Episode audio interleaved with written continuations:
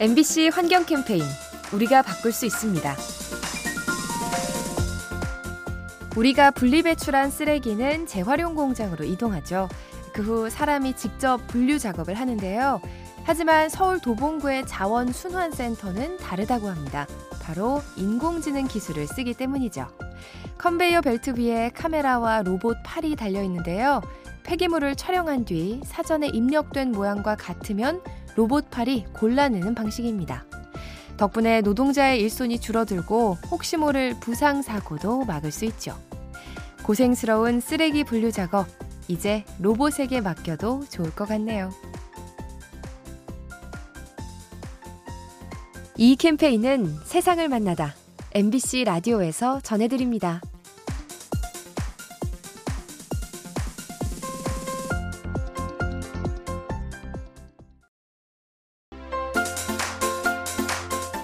MBC 환경 캠페인 우리가 바꿀 수 있습니다. 유행이 지나서 입지 않는 옷 버리는 대신 누군가 다시 입길 바라며 헌옷 수거함에 넣으실 텐데요. 이런 옷들은 얼마나 되고 또 어디로 가는 걸까요? 선진국에서 기부된 옷은 아프리카 등지로 향하는데 그 양이 너무 많아서 문제라고 합니다. 가나의 수도 아크라에는 매주 1,500만 벌의 옷이 유입되는데요. 전 국민이 입어도 소화할 수 없는 수준이어서 40%가량이 소각되는 실정입니다. 쉽게 사서 쉽게 버리는 의류, 지구 환경에 큰 부담이 됩니다. 이 캠페인은 세상을 만나다 MBC 라디오에서 전해드립니다.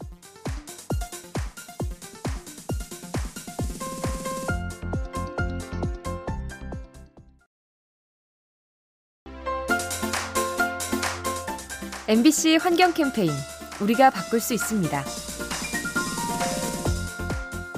과거 재현 사진이라고 들어보셨나요? 어린 시절 찍었던 사진을 성인이 된 후 똑같이 재현하는 건데요. 몰라보게 달라진 모습을 비교하는 재미가 있습니다. 그런데 한 외국 연구원이 이러한 방식으로 빙하를 찍었다고 해요. 100년 전의 빙하 사진을 구한 다음 동일한 장소에서 현재 모습을 찍은 건데요. 과거에는 얼음으로 덮여 있던 곳이 지금은 푸르게 변해 있었답니다. 온난화로 빙하가 녹아서 식물들이 자랐기 때문이죠. 100년 만에 급변한 지구의 풍경, 왠지 씁쓸하게 느껴집니다. 이 캠페인은 세상을 만나다 MBC 라디오에서 전해드립니다.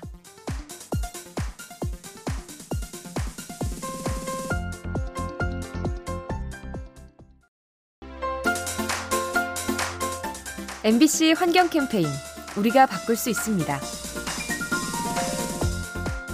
여러분, 산책 자주 하시나요? 깔끔하게 정비된 길은 걷고 싶어지지만 위험하고 더러운 길은 가기가 싫어지죠. 그런데 이건 동물들이 다니는 생태 통로도 마찬가지입니다. 로드킬 사고를 막기 위해 도로 중간에 야생동물 전용 통로를 만드는데요. 경사가 심하거나 폭이 좁아서 이용률이 떨어질 때가 많습니다. 반대로 물웅덩이와 나무더미가 있으면 경계심이 풀어져서 자주 찾게 되죠. 야생동물을 지키기 위한 생태 통로, 인간이 아닌 동물 입장에서 만들어야 합니다. 이 캠페인은 세상을 만나다 MBC 라디오에서 전해드립니다.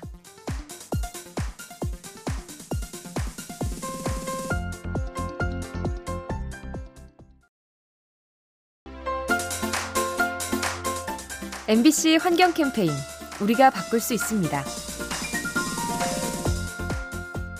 전북 전주시청의 구내식당에는 한 달에 한 번 특별한 음식이 나온다고 합니다. 바로 채식 요리죠. 매월 마지막 주 금요일에 대체육으로 만든 탕수육과 쌀 누룩을 사용한 유산균 음료가 제공되는데요.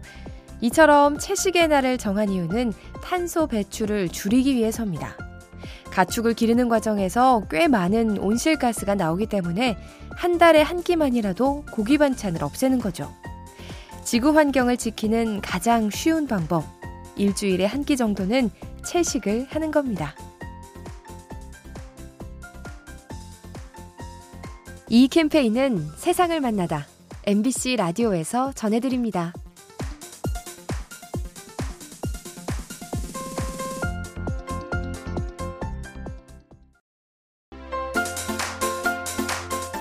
MBC 환경 캠페인 우리가 바꿀 수 있습니다. 평화의 상징에서 도시의 애물단지가 된 비둘기. 산성을 가진 배설물이 건축물을 부식시켜 난감한데요.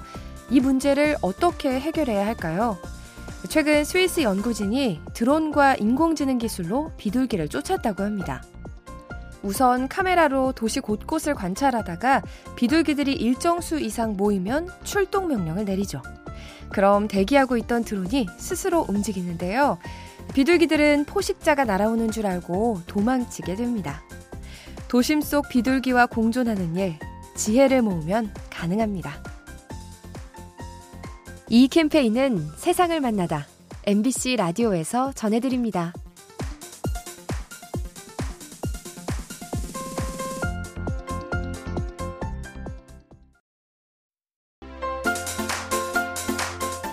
MBC 환경 캠페인 우리가 바꿀 수 있습니다. 일상에서 자주 쓰는 물티슈, 더러움을 말끔히 없애줘서 유용한데요. 그러나 깨끗한 이미지와는 달리 환경에 미치는 영향은 부정적입니다.